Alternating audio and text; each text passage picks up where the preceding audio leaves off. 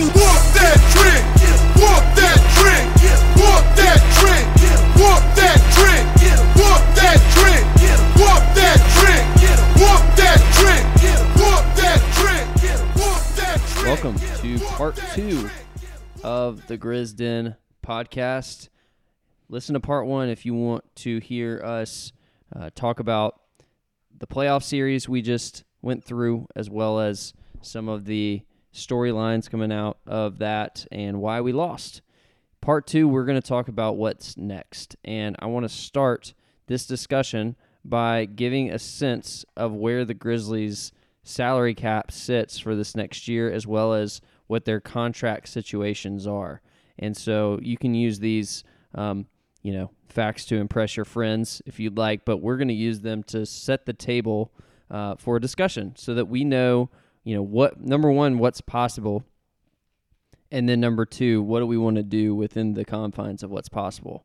Right now, the Grizzlies are basically have 14 players under contract. Really, it's technically 13, but Xavier Tillman is a team option. So basically, when players sign contracts, sometimes the very last year in the contract is either a team option or a player option. If it's a team option, it means that the team decides whether they're going to pick up that last year. If it's a player option, then the player gets to decide. And so Xavier Tillman, if the Grizzlies decide will to pick up his option, will be owed 1.9 uh, next season. Then he'll become an unrestricted free agent in the summer of 2024.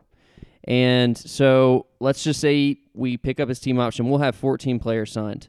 We also have our first round draft pick. So uh, assuming if, if we keep that first round draft pick, then Dillon is the odd man out because his his contract has officially expired when when this uh, season ends.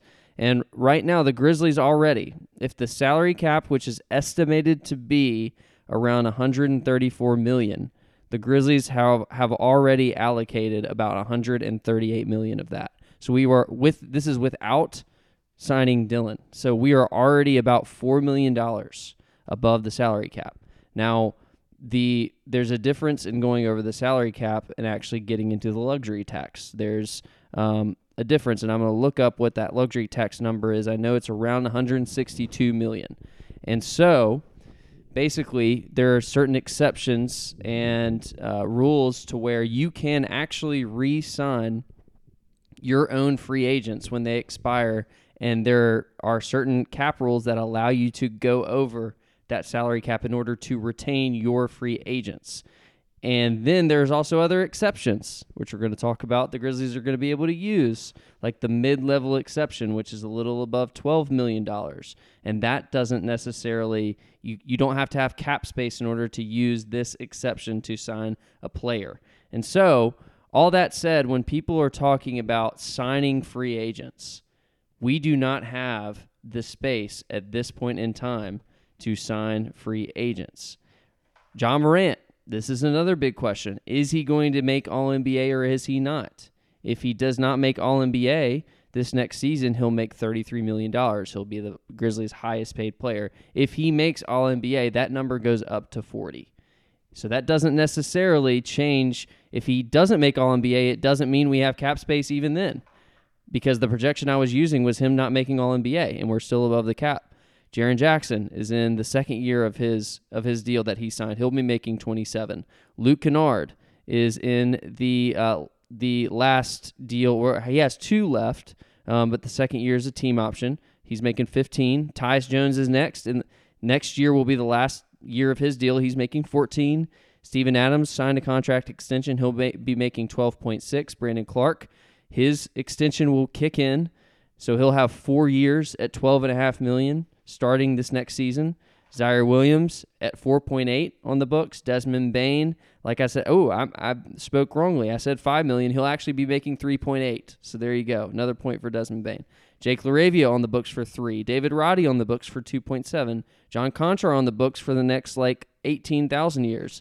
Uh, but he'll be making 2.4 next year. Santi Aldama on the books for 2.1. Xavier Tillman, like I already said, might be on the will probably be on the books for 1.9. And oh, by the way, we waived Kennedy Chandler and signed Kenny Lofton Jr. to a guaranteed deal, and so he'll be on the roster at 1.7. we are in a very unique situation where we basically have our team if we want them. Next year, we can run it back. And that would involve either drafting a player in the first round using our first round draft pick, or it would involve extending Dillon Brooks. Um, and he is, if he chooses to accept an extension that we can offer him right now until the league year turns around in, at the uh, end of June, he can basically be extended for four years and about 60 million. If he chooses not to accept that extension and we offer it to him and he turns it down, he will be an unrestricted free agent and then he's eligible to sign for a lot more than that. And we can choose whether to sign him or not. So that's the situation. We then have to decide is it worth now trading some guys in order to free up roster spots, in order to uh, put a package together to basically bring a team or, or a, a, another player who's making an amount of money that we cannot afford to sign since we don't have cap space.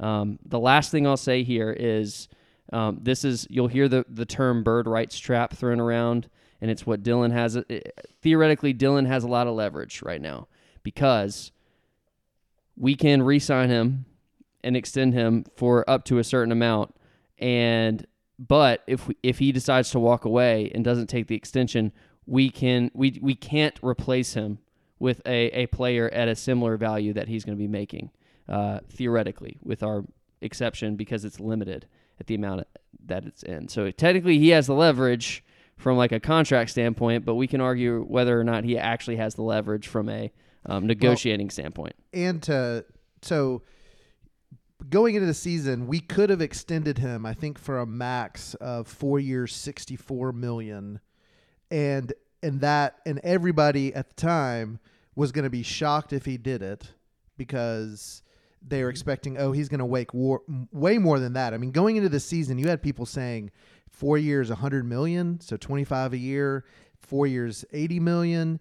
Um, and they thought, no way he would take four years, 64. And, but of course, that was at the beginning of the season. And that was throughout, you know, the time that the, the it could be extended. So that is the, so that's kind of throwing out the ballpark of like what you think Dillon is expecting, especially at the beginning of the season, to where maybe if these playoffs and other things has changed what he could make. Yep. But but but in theory, I think it's a good thing. I think it's reasonable to believe that he turned down four year, sixty four million from the Grizzlies earlier this year. Yep. Uh, last couple things. Kennedy Chandler is now a dead salary on our books since we waived him, and he was guaranteed two more years. So we lose 1.7 in dead cap and and about two million the next year in dead cap. Um, that usually is not a big deal, especially if you're in a in a situation like we expect to be in, where the salary cap is going to rise over the the coming years, both due to just general revenue increasing and also this new media rights deal that's going to come in to play in the next few years. Um, but it is important for the Grizzlies in this next year because right now they have a twenty million dollar gap between uh, where their salary sits right now and then the luxury tax. So about a $20 million gap. And so once you get to that line, the Grizzlies, I don't think in their history have ever paid the tax. And that's going to come into play both this year and next, depending on how much uh, we we are going to be paying Ja and how much we're going to be paying Desmond Bane, who is extension eligible eligible this summer. And for just for clarity's sake, once you're in the tax, are there any exceptions you can use? There are. Players? There's a well that could be changing right. moving forward, and we're not super clear yet on what that's going to look like. But there is a taxpayer payer exception that you can use to basically fill out your roster. But it's not like the mid level exception. It's like probably four or five. Yeah, it's it's about half. Um, so all that to say, guys, we are we have to make a decision. Okay, number one, we have to decide what are we going to do with Dillon Brooks and I think we should talk about that first, what we think we should do. And number two, what are we going to do to upgrade this roster as it currently stands? And who are the candidates on our roster that we would consider to be untouchable or expendable? And where where are we on those guys? So let's let's start with the Dillon conversation. Like what are you guys feeling about what we should do there? One thing I'll ask y'all, um, I'm gonna I'm gonna ask Brantley this first Um, he couldn't wait for this this conversation. Are you willing to just simply let Dillon just go? Just let him go, not get anything for him. Just again, Will's point of being like just basically lose out on that 15 16 million dollar salary. Like are you do you just want him gone think so what, much what Jalen Brunson did this year. to just go? Yep, just go away. I think that decision's already been made. Personally, I mean, I, I don't know. I think that they sort of the front office sort of knew that that possibility existed. Me personally, yes, I'm hundred percent. I'm not worried about it at in the very least. I think we'll figure something else out. Now, I get that. I get that we want to try to hedge against that, but I'm not going to criticize the front office if he just goes and we get nothing back for him. I, I don't know. No, I agree with you. I 100% agree. I think it's 100% run its course, and I think this wasn't, you know, directly said, obviously, but you know, another again friend of the pod, Matt Harlica, basically said in his little write up that he thinks that we've been shopping Dillon for like a year, and I think we have been doing that. And I think if push comes to shove, and we didn't, we weren't able to trade him, and we were just had to let him go, then we just have to let him go. We've already proven that this front office or this front office has proven that they are willing to do that with Kyle this past summer. Um, and I don't view Dillon any differently. Kraft, what do you think? Uh, I'm I'm much more nervous about it than y'all are. I I've just seen team after team let guys walk that command the kind of salary that Dillon will will get. I still think, um, and I get very nervous about just that loss of of cap space. Like part of what made Kennard the Kennard get so amazing is that not only I think was he super helpful for us and could be going forward, but that that's 16 million dollars of salary we now have to put into a trade to get a player back for us. And I think that losing out that like basically now then that means we're capped out as far as the, basically we're signing somebody for 12 million dollars 12 and a half million dollars or less. We're getting that kind of player. And for y'all some of y'all that might think well that player could definitely be better than dillon. But to me my worry is you know i'd like to get a i'd like to get an og Anunoby who you know would be like a 20 million dollar a year player. And that's the kind of player we can't get if we let dillon walk. But that is the kind of player we That's can get if we can trade true. him huh Right. That's not entirely true, though. True. I mean, In there's free agency, but we would have to trade for trade OG for anyway. him. We'd have to trade other guys on our roster. Correct. I'm just saying that it, it it it's like taking taking a tool out of the tool belt that we have. And I think the issue is, you know, and so for me, obviously the number one thing possible is sign and trade. Is that's what I would like to do. I would like to sign him and trade him. I mean, have a team sign him and then us work out a sign and trade with that team to get some kind of assets back. Um, and I think more so salary. Um, and I would even be willing, honestly, to give up some assets uh, in draft picks to make sure we get a salary slot, just because I think that does give us some flexibility. Again, I you know our front office has shown we did all sorts of fun, cool stuff the first couple years they took over, and so now we would be doing it from the opposite. In other words, like we got to we got to pick from Golden State to give them cap space so they could do some stuff, and so now that's where we are. We're going to be the kind of team that's giving up stuff to get back cap space, and so. I don't think that it's irreparable as much as y'all do with the Dillon situation. Um, I do think it's hard to sign a guy for a long term um, and then trade him immediately. And so the question is, could we have him around for a year or two? I think that depend. I'm more like I think we can survive that if we make other roster moves. I don't think it's that dire, but y'all probably do. my thoughts on this uh, are similar to the extent that let's just say you give he accepts the extension that he's eligible for. So 4 years, 68, 16 a year or 64 I think it was and 16 a year. Then to me it becomes a matter of he cannot be on the roster come playoff time. Therefore, you have to deal him in the trade deadline, and you have to be confident you can deal him in the trade deadline. Right. Uh, I think you would be signing and trading him for a severe discount because his stock has never been lower. So, and and honestly, we look at the regular season, and as frustrating as Dillon is to watch, you see the success of the team. And to me, where he really impedes your success is when you're in a playoff series where people can actually target him. But like night to night in the regular season, it would suck for like four months, that first four months of the season.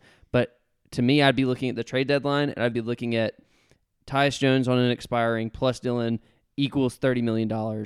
What's the contract out there that's about 30 or maybe it's a couple players and we have to cut somebody at the back end of the roster, but that's the type of move that I'm thinking about where we waited out one more two thirds of the season and then we see. And I That- think can that yeah. be done? Can that same scenario not be done like before the season starts? that would be the sign and trade scenario. So we would basically have to flip, but then um, that's where I'm saying I wonder who would who we would actually get in return in a sign and trade now when his stock is low versus if we waited.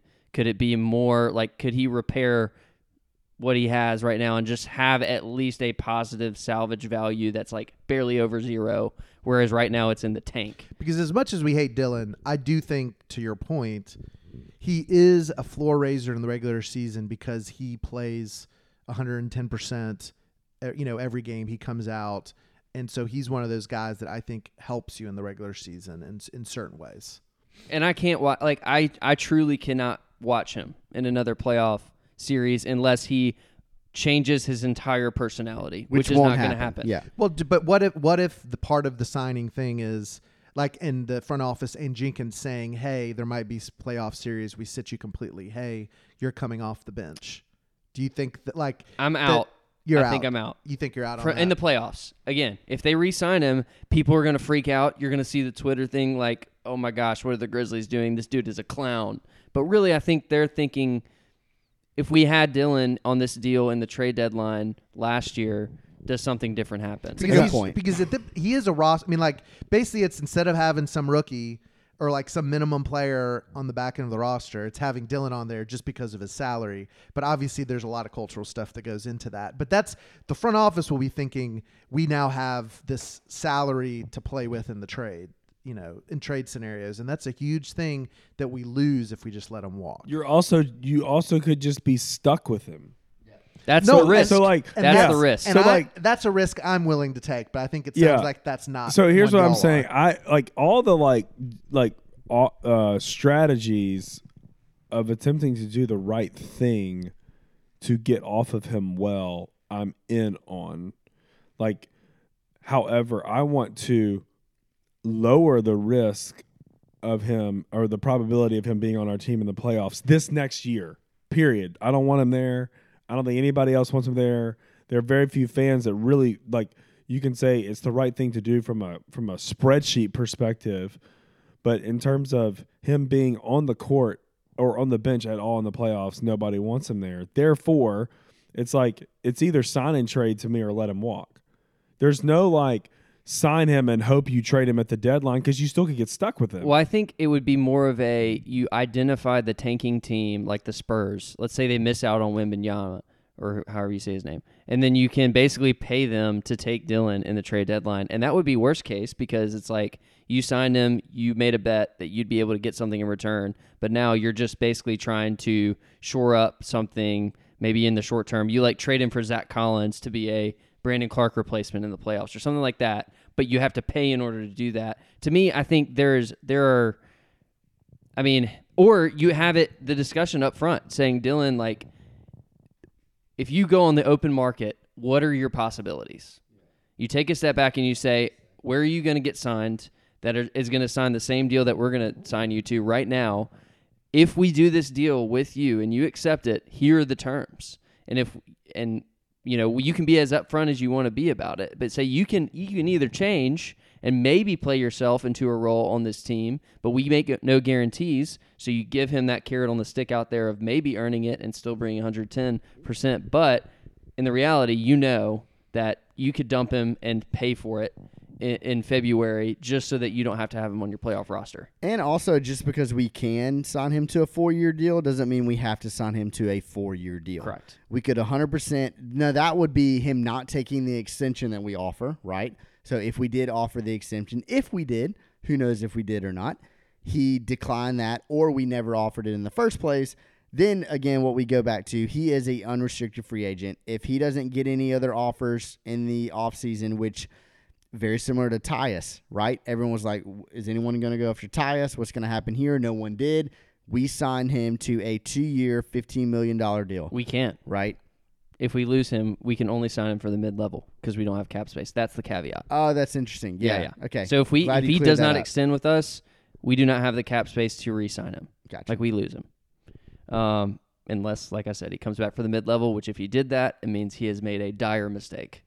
Um, because my guess is that extension is probably on the table. Still, I don't know. I mean, I, I bet they're waiting on it. Uh, but I bet that extension was on the table throughout the season before this playoff debacle. Um, so it's, Glad you cleared that up. yeah, Yeah. yeah. Um, I just get. I just think we, um, you can get off bad contracts. Now it might. It will cost us some, maybe some picks, and I. I mean, but I'm somebody who actually, uh, I. So I'm not okay with status quo. I would op- be. I would be more okay with him being on our roster come this time next year. I know than y'all are for sure. But I just think for me, my assurances would be the what how the front office and the coaching staff and the rest of the players are dealing with that. You know, which is probably naive to think they could do that. Um, it would probably be smarter. I just there's no there's nowhere we see that letting a guy walk pays dividends. It just I think again and again and again if you're a team that's over the cap and you let a guy walk for nothing, um, that's that's a guy who makes more, will make more than the mid level exemption. Your team just really suffers, and that's that's what I'm very nervous about. So I'm hoping there's a team out there that actually believes in Dillon, wants to give him a contract, and is willing to do a sign and trade with us. Yeah, at minimum, I think a sign and trade is what I'd be willing to do. Um, I, I'd be very nervous about losing that salary slot, unless I mean, unless there was a mid-level exception guy that we were 100% positive we can get, and he was going to or a guy that we could trade for that we were very positive that we could get or do get before the draft say. Yeah, right? Like if there is a deal where we let's i mean us in toronto reopen negotiations the whole OG, og's back on the table right? And we do Tyus, zaire and three first for og right sure. And that you let him walk at shures that up. Yeah, Yes, yeah. that shures up our starting three guard. We don't need quote unquote Dillon to play any type of role on our offense. Right, that would make me feel very comfortable about just letting him go. But honestly, even if that doesn't happen, I just kind of want to let him go. Should we talk about the rest of our roster and how we're feeling? Anything Um, else on Dillon from anyone though? He's the worst. he's not as the worst as we as everybody thinks, but he's he's still pretty bad. To me, he is he is now a salary. Yeah, He is no longer a a positive value player. He is a contract, and I think that's where you have to start to think about these things in those terms, which Yeah. is pretty crazy to think that we're here already from three weeks ago where we were. Anyway, I mean, I like I just I mean him skipping media availability, just everything about it. The It's just I just don't I don't. His agent has to be going crazy. yes. How much money he's cost himself? Okay, Ja Morant, untouchable. Right, Yes. right. 100%. All right. Jaren Jackson, Crap. untouchable. I say so. Yeah. Yes. I mean, he's the best player on our team, so yes. Let's go. I, I I'm I'm joking more than serious, but I, I would actually say that we have two superstars on our team. I don't He's think. I don't think you trade the defensive player of the year. That's all I'm gonna say. Yeah, I think- I'm not hesitant on I- Jaren either. Yes, I I think that I mean I, I feel like and maybe I'll disagree, but now that they've gone stupidly, in my opinion, but I know other people like it. The, the All NBA's gone away from positions and stuff. I I mean I actually think he's a legitimate like he could make All NBA the next year or two. You just don't trade those guys. Right. So Luke Kennard is Why'd you skip Bane? well. I'm going in order of salary. Oh, okay. I you know what? You're right. Let's go in order of you know importance. Bane. Let's talk about his extension. He's up to uh, he can get up to five years, two hundred and four million. I believe was the number, which is significant. yes, it is. Um, he would, I believe that would make him the highest paid player no, yes, maybe. I can't do that math. But uh, Jordan Poole, Tyler Herro signed for about five, one eighty ish. I think it was one seventy five. Um, so we we alluded to it in the first part of this podcast, but any hesitation to sign in Bane for for all that he's worth in that respect? Hmm. Like I said, I think that if he wants the max, um, I think we have to give it to him. I think hopefully maybe we can negotiate. Maybe we can talk to him about. Maybe there's a sense we can he can take a little less. I don't know. He's probably gonna want the max, but I think if he does do that, then we get a, a team option fifth year, um, and uh, and that that would be sort of my like peak. That would be the thing that I would try to dangle is you get a fifth year, uh, but it's a team option for us, um, and and so that we have him on this lower max scale compared to what's going to happen in the next couple. of I think it probably would have to be reversed though, where you give him the player option Oh, in order to to sign him below the max. I see what you're saying. Yeah, yeah. Um, oh yeah. So and the other way too. So if Yeah, he makes yeah. the max, get a team option. If Correct. he makes below, give him a player Correct. option. Yes. yeah, yeah. Agreed. All right. Brantley has has some like just weird vibes, like without knowing all the numbers, that I'm just like hesitant for whatever the max thing with Bane is. And I, I think I want to confirm that by the way. Huh? Um, his his his eligibility. I So just while you're talking, I'll confirm. there's something to me that just like wonders. In the last pod, I was talking about how if you replace Dillon with a better score, and so that's like truly our third option. Like right now, Bane feels like a max player because like it's like oh my gosh, like I don't know what this team would look like offensively without him. Like we would be nothing. We would have no offense. It would be just Ja only offensively, we, and we'd be depending on Jaren too much. And I think that's like some of like and I feel that.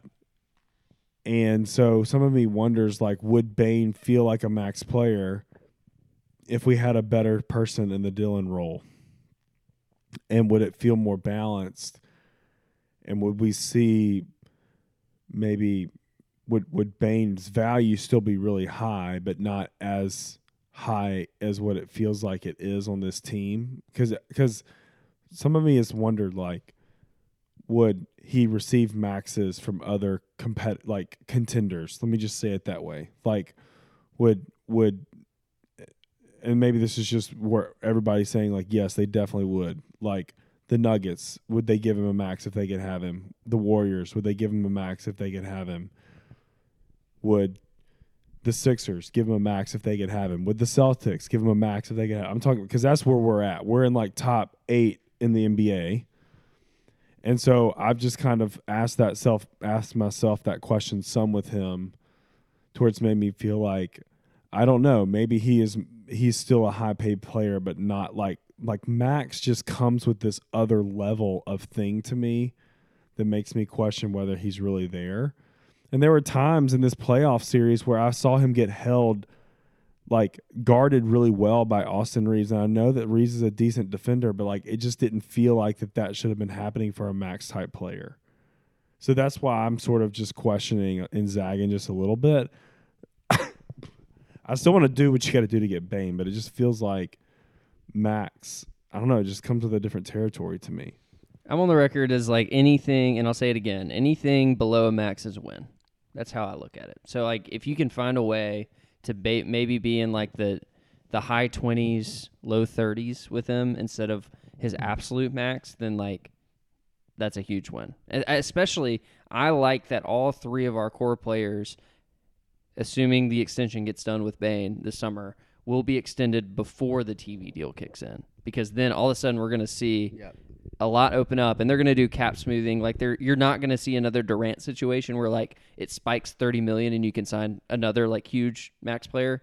But I think this is going to be really important, and I do think the team is going to be more focused on the years. And like to your point, Kraft, like if we can get five out of this, huge win. If you can be five below the max, I mean, And, knocked and, out of the park. and I actually appreciate the wariness, Brantley. I I think one thing that I feel like that is good is, um, I feel like at the very least, Bane's going to always be an elite shooter, and I just feel like, especially once the TV media deal kicks in, that is going to be a great and extremely tradable contract and player going forward. And so I feel like if we even get to a point to where we feel like our core three, like we feel like maybe Bane isn't worth the max, we want to go after somebody else. I feel like the contract he signs this year in year three, especially going forward, will be a very trade like an easily tradable contract. And that might be wrong on my part, but I just think that it because that then it'll be a much less than max guy who is is an elite three point shooter. And I also just feel like a lot of a lot of the Austin Reaves thing was also just he was also and other guys were hedging too.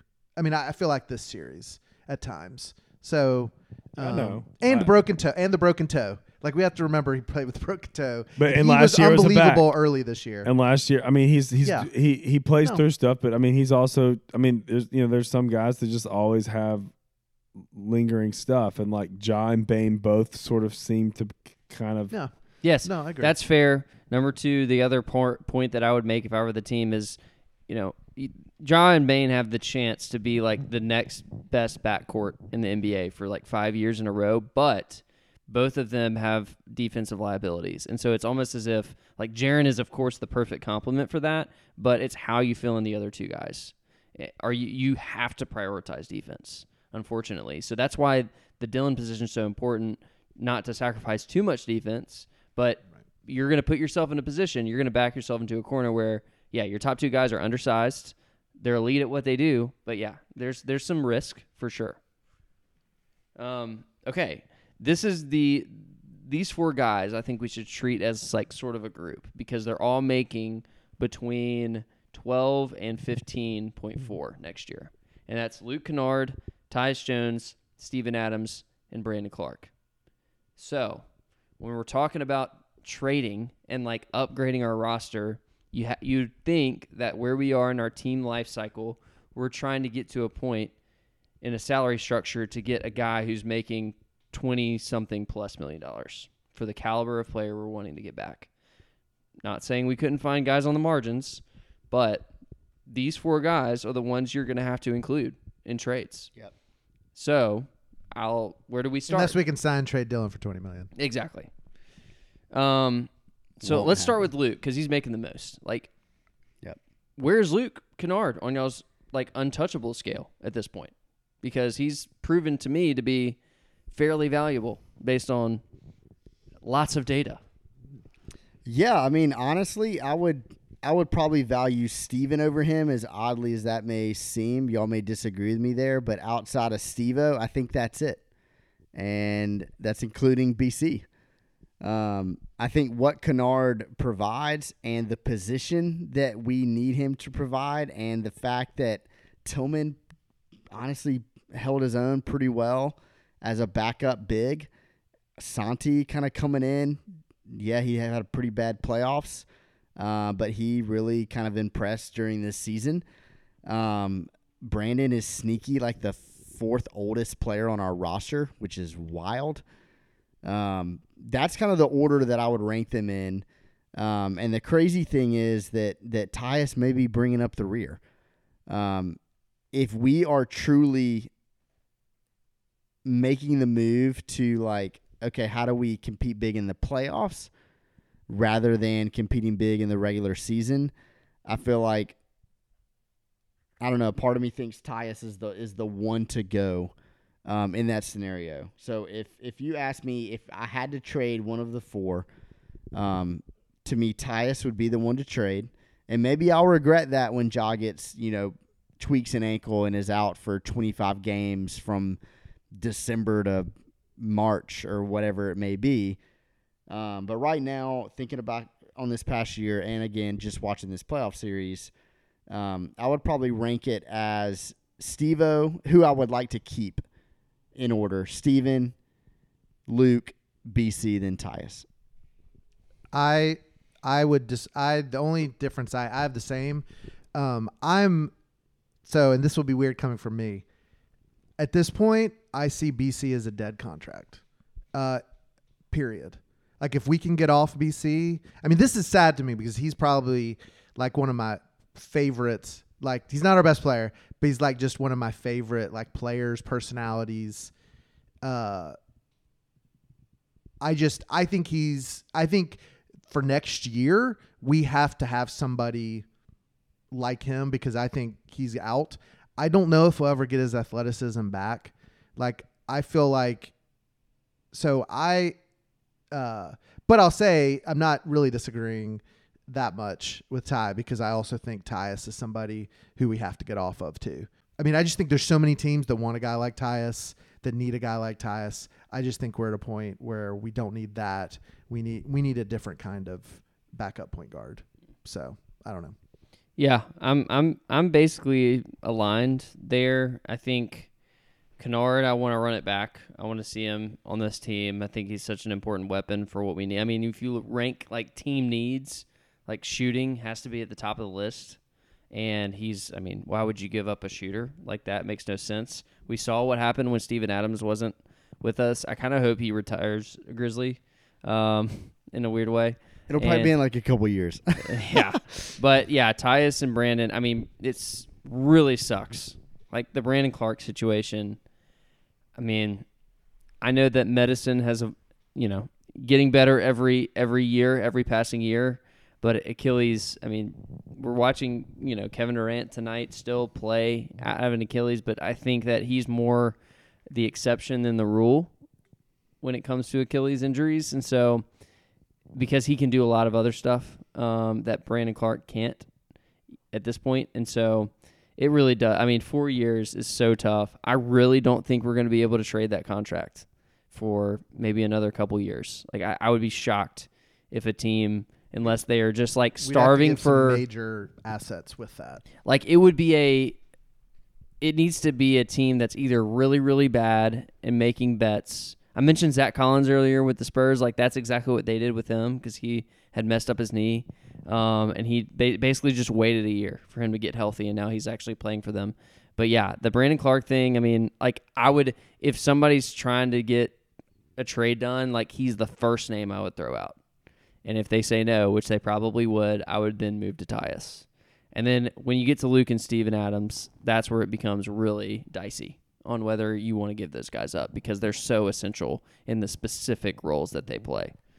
But I'm with Ty too. I think Steven Adams is the more untouchable one. Yes. And then I, I mean, because I do think Luke's been awesome, and it's just it's just it's just nice having amazing shooters on the Grizzlies after like our entire franchise history of struggling for that. It seems like, um, other than like I guess like Mike Miller of just pure shooters.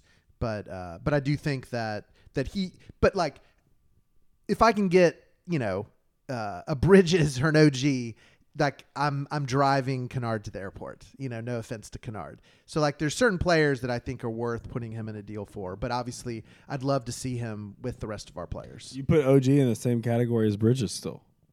Uh, On maybe driving not. Kennard no, to the I, airport. I, I don't put them in the same category, but I put them both in the category of I would give up Kennard for them. well, we have a Kennard in waiting with LaRavia. Right? I will. I will. The other thing, though, I will say though, it will be interesting to That see.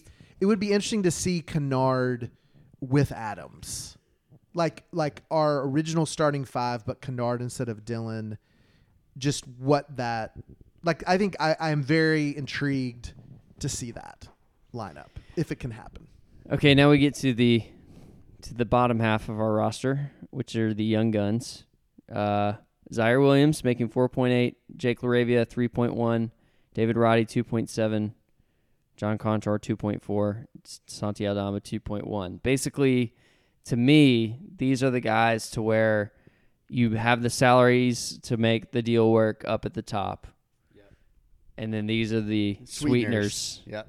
that you throw in. Every every team when they're making a big trade wants a young player so they can develop in their their own organization, but also sell it to to fans and and everyone else that we've got a development guy. So um, we don't have to spend like a ton of time on this, but in terms of Ziaire, LaRavia, Roddy, Konchar, Aldama, we can throw Tillman into this if we want to. How are we thinking about these guys? Like who are you who are you offering first to get rid of and say like if you want to take him take him and who are you offering last? Maybe we can just do, do like the extremes. And I'll read through the names one more time: Ziaire Williams, Jake LaRavia, David Roddy, John Konchar, Santi Aldama. We'll wait for Tillman. I, yeah, I think Tillman just with his guaranteed money, I think only for a year left. I just don't think He's extension eligible if we exercise the option too. that's the way. true. I just I think Tillman's. I I would be very surprised if he's traded. Yeah. Um, the one I just keep going back to um, is Ziaire, just because I think he probably holds more value than any of the other guys. Um, just with his the position that he plays, I guess that positional need, the six ten wing who can do a little bit of everything theoretically. Um, that's who I think we involve in the trade. Um, if we are looking to truly upgrade a wing and go after like a guy, like a you know like a flashing lights guy, um, I think Ziaire's in the trade.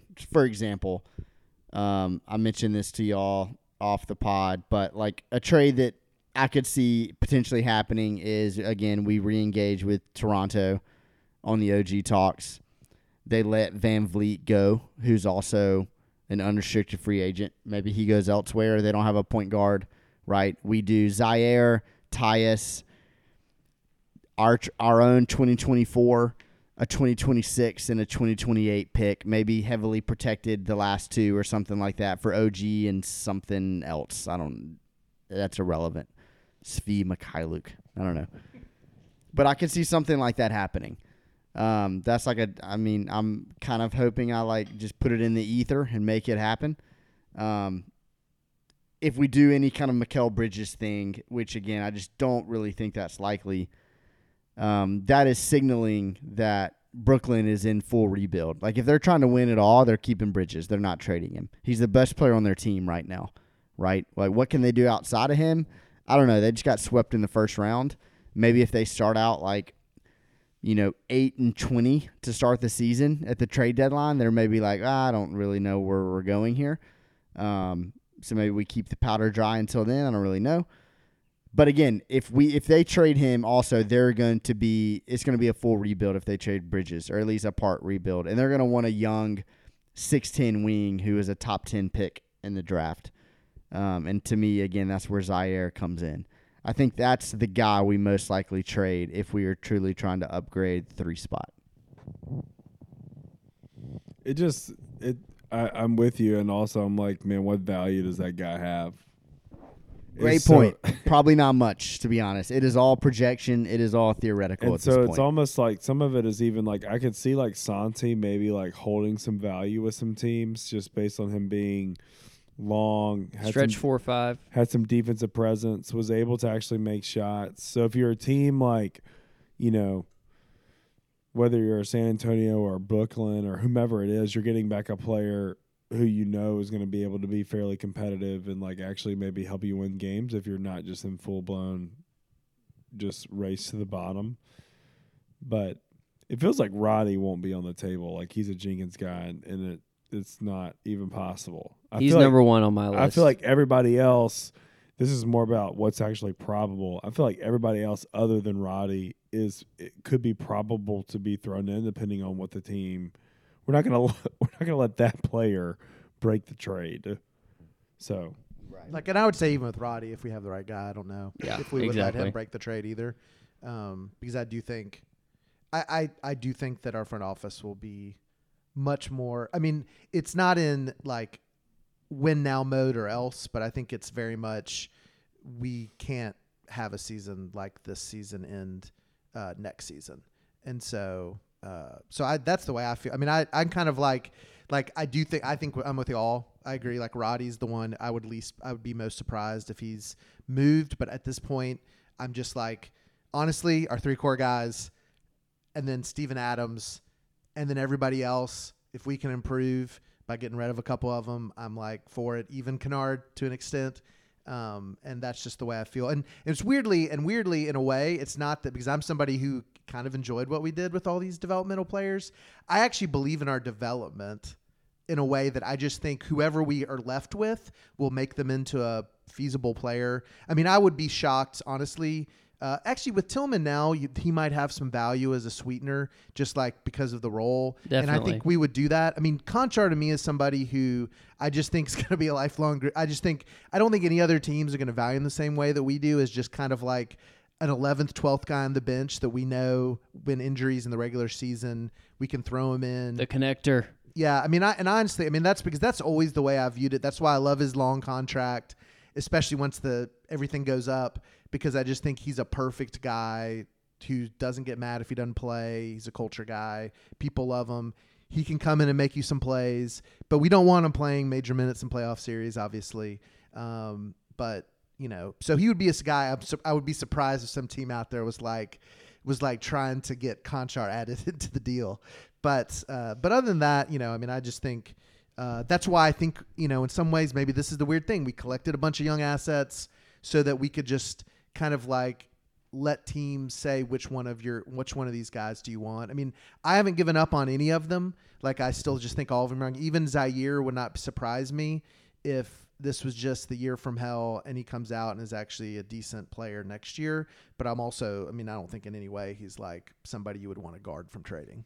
Yeah, I think the biggest argument against going into next season with all of those guys on your roster is going to be the veteran argument. And I think that's the key here because we see what happened this this playoffs and a lot of there's a lot of voices out there saying there wasn't that one veteran who calmed everyone down. And so if you're if you're telling me you're going to retain a LaRavia, uh, a Lofton, a Ziaire, you know, all these guys. I think Roddy's kind of risen above. He's kind of the cream of the crop in this group so far. So, like, obviously keep him. And I also think you're thinking about defensive upside with some of these guys, and LaRavia hasn't shown it. Ziaire at times, but it's been more flashes than anything. And I mean, Lofton, I love, and I want to keep him, and I love for him to be our 15th guy. Um, but at the end of the day, it's kind of like where where are you sacrificing the roster spot? Because this is a lot of roster spots taken up by a lot of darts that you're throwing. And so it's like when are they going to materialize? How long are you going to give it to to materialize before you say we need to just consolidate this into who and make a decision? So I mean, this maybe kind of folds into our discussion of whether or not we think that the first round draft pick is going to hold because if we re-sign Dillon to to even let's just say do the contract work that we were talking about, like you don't have a slot for the first round draft pick unless you cut somebody. So, I mean, do y'all think like just sitting here right now today that the Grizzlies make a draft pick? Period. Or do y'all think they're gone? Like the draft picks? I don't think I so I will say I think we're going to have a um Conley trade type year. I think we're going I I predict we're going to look up and it's going to be uh tons of transactions like that we're going to be doing. We're going to be doing all sorts of weird transactions. I think we're going to get it. I I I'm thinking we're going to get a pretty good roster sort of overhaul reworking where we're going to have a lot of different players or just different stuff. A lot of maybe you know just a lot of little things but i just think we're to so in that sense i don't know. I think everything's up for grabs. I think if we've made a draft pick it's because we've opened up a ton of roster spots uh, because we've made a bunch of deals. So that's what i would say. But i think it, most likely it's going to get traded i would think. There's also a third two way spot that's going to be open. So you're eligible to basically like draft and slot a guy in a two way. So you don't have to be on the main roster. So that's, I guess, People are trying. The, the NBA got freaked out by five second round picks getting picked. They're like, we need we need other ways to get second rounders on teams and yeah. stuff. So there's options. Yeah, But I just have a hard time predicting what we're gonna do because again, I just keep thinking of last year's draft. Everyone was like, "We're gonna take this pick, consolidate it with players, and move up, or get a player and something like that." And no, we actually traded back into the first round again for another pick. Uh, I have no idea. I really don't. I this front office, I have no read on. Um, it's probably for the best. Like a guy who podcasts every other week probably shouldn't have a great idea of what a front office is gonna do. What would Um, Chris Wallace do in this situation, Ty? Who whoever plays for Kansas, that's someone in Grady the draft. Dick, Yeah. baby. That Trade was, up- that was a trade up top. for That was him. a top five prospect. Is Yeah. there a Three years Chandler ago. Parsons in this year's free agency? great. Oh gosh, I don't know. I Uh, hope not. I will say this: when you look at the drafts, when you look at the drafts, Kyrie. we we really even though we talk about all the young guys, we also we always grab people. So if you think about it, we got Steven Adams in the Ziaire deal. We got um, you know Danny Green who became Kennard in um, in the draft deals we made last year. And so it, to me, I think this draft pick will get like part of me I don't know if we'll like move up, move down, but I know that we'll probably get some kind of player with it to do something. Like I would be shocked if we just select a draft pick. Like I think we're going to use it to bounce around um, and probably b- bring some other player in, some kind of because that's just what we do every year. It seems like we bring in somebody and we draft somebody. So Yep. I, I'm pretty sure it was the the stat still stands that Ja Morant and Vince Williams are the only two players we've selected with our with our pick that wasn't traded up or down, whatever. yeah, Um, yeah. Well, I think the Tillman question, maybe Tillman and Lofton are like the last two that we haven't formally discussed, but Lofton's this year and next, and um, I mean, we're still all part of the club, right? Right. Right. I mean, he's going to be starting next year, right? And then Tillman, there is an interesting opportunity to basically accept his team option, pick it up, and then extend him because he is extension eligible. He will expire after next season, become an uh, an unrestricted free agent, and so or it might be restricted. I can't remember. It's very late. Um, so I think Tillman to me has potentially played himself into an extension, and I I I was of the mind that we might have have, seen the last we, before this playoffs. We might have seen the last of Tillman, but he is such such like an organizational, just like glue guy that I would have loved to see him like on our staff in some capacity, even if he wasn't getting minutes. Just like sort of a, a Udonis Haslem in like ten years type of role because I just love the vibes with he's, Tillman. he's kind of like a rich man's Konchar for us. I feel like, Yes. like that's sort of his role. Yeah. Um, but any any final thoughts on the roster? Maybe it can be as as high of a level as you want it, or as as low as just like a Xavier Tillman extension. But like, as we're going to the off season, what is like the biggest thing on your mind? And we'll end it here. I just want to see. I want to see us make moves. I want to see us shake things up and realize our window is open and try to capitalize on that and try to put around the best possible roster we can around our three guys and no more draft and develop. We've done that enough. That can only get you so far in moments like this. If I look up next year and Santi is like our seventh leading playoff minute guy, it's probably not going to be ideal. Um, no offense. I think he's going to be a solid player. Receipts here. There you go. But I just I, I want us to I want us to act as if we are contenders. Uh, I texted y'all this the other day. It feels like every contender in the last like several years has made some form of big move to kind of get them over the top. I even think of like the Jrue Holiday Milwaukee trade. Maybe that wasn't like a huge thing, but it definitely raised their ceiling. Kawhi in Toronto, obviously. KD to the Warriors is more of like a transaction. Uh, we'll see who wins the title this year. Um, there's always like AD in the Lakers is another one. Every team that has like truly been in serious contention um, has made some type of significant quote unquote all in move, right? I don't know if we're going to make an all in move. I don't know if we're going to lay five first round picks on the table, unprotected, all that kind of stuff like the Wolves did for Gobert or whatever that looks like. But I want to see us be a little risky, right? Take a risk. Um, we have so many assets. What are we using them for? We have everyone under contract. We can't keep drafting all these players. We can't keep doing this. We have to eventually put our chips on the table and see if we can get back for it. And I think that's going to happen. That's my that's my like bold prediction as we go into the off season is I think I think a significant shake is coming. Um and a lot of that has to play with what we try to do at the deadline. Um, so we'll see, but that's that's my guess, and that's that's honestly my hope.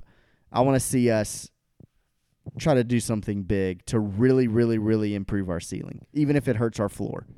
I think the the thing that's been on, that will be on my mind is just like when the Grizzlies have made moves. For the most part, it's been teams that are were kind of in the middle of some of the other bigger moves happening, um, and just sort of call it NBA movement. So, you know, you've got speculation on like what the Blazers are going to do, what the Clippers are going to do with Kawhi, what's going to happen with Kyrie in Dallas. You know, the rumors of James Harden to Houston, what Brooklyn's going to do. You know, there's a lot of franchises that that have still kind of like what what's going to happen with them. What will Charlotte do with a new ownership structure? So there there's some teams out there that could be really retooling themselves in a way to to get more realistic about where they are and there can be some fringe opportunities there for lots of lots of teams. Put the jazz in this context too. Will they try to go after it again next year or will they you know will they fire sale a bit to kind of uh, take on a different uh, a different take on the season? So I, I do sort of think that there's there's probably other players that we're not thinking of that that could help where we need to be active and, and add in and just take advantage of movement versus trying to to push in lots of chips potentially. Yeah, I mean, I think for me, uh, I definitely think we need to make moves. Uh, for me, though, I, I kind of agree with Brantley in the sense that if we make an all in move, it needs to be. I mean, like, I think we agree somebody like a Mikal Bridges would be great. But I am nervous because you look around and you look at, like, the T Wolves, the Hawks, I, I would say the Cavs made all in moves on guys that I don't think ultimately are going to raise their ceiling to a title.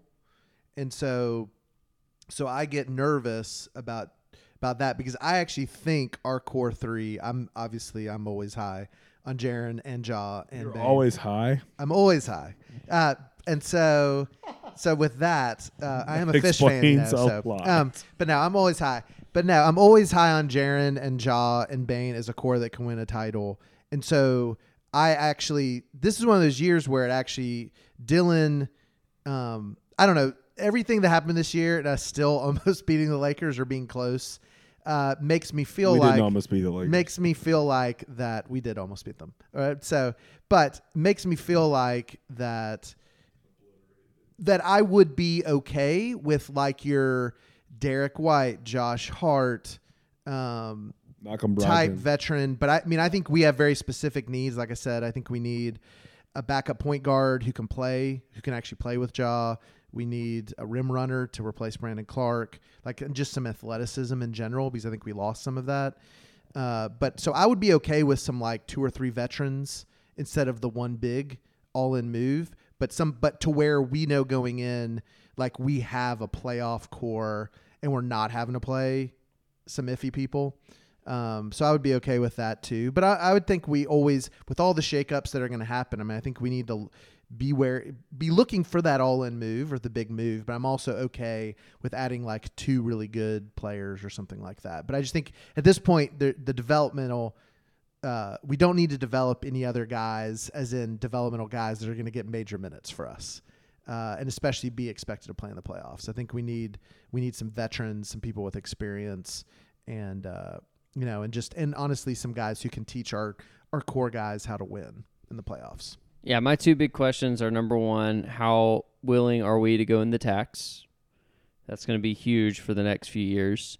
And number two, how much value, if we're unwilling to put Ja, Jaren, and Bane in a deal, how much value do the rest of our guys actually have? Because I'm worried it is not that much. And I'm also worried that people don't value our draft picks that much. And this is where the Golden State 2024 pick comes into play because I think people are going to be watching Golden State and what they do this summer, and it's going to directly impact the value of our 2024 pick. And you could argue that is the number one asset that we have on the board, besides our contract matching and everything like that, which I don't believe we have anything specifically strong, and Ziaire was going to be that piece, and he has not proven to be that yet. So, with those two things combined, we're in for a very, very intriguing offseason. We will be with you guys every step of the way, breaking it all down. We'll have our, you know, the annual pods where we prepare you for the draft, where we react to the draft, where we prepare you for free agency and the trade deadline. Everything is ahead. It's kind of crazy that it's coming up in the next couple of months, but it's coming. So we'll be with you. And for Kraft, for Ty, for Brantley, I'm Will. Thanks for joining us. We will talk to you soon.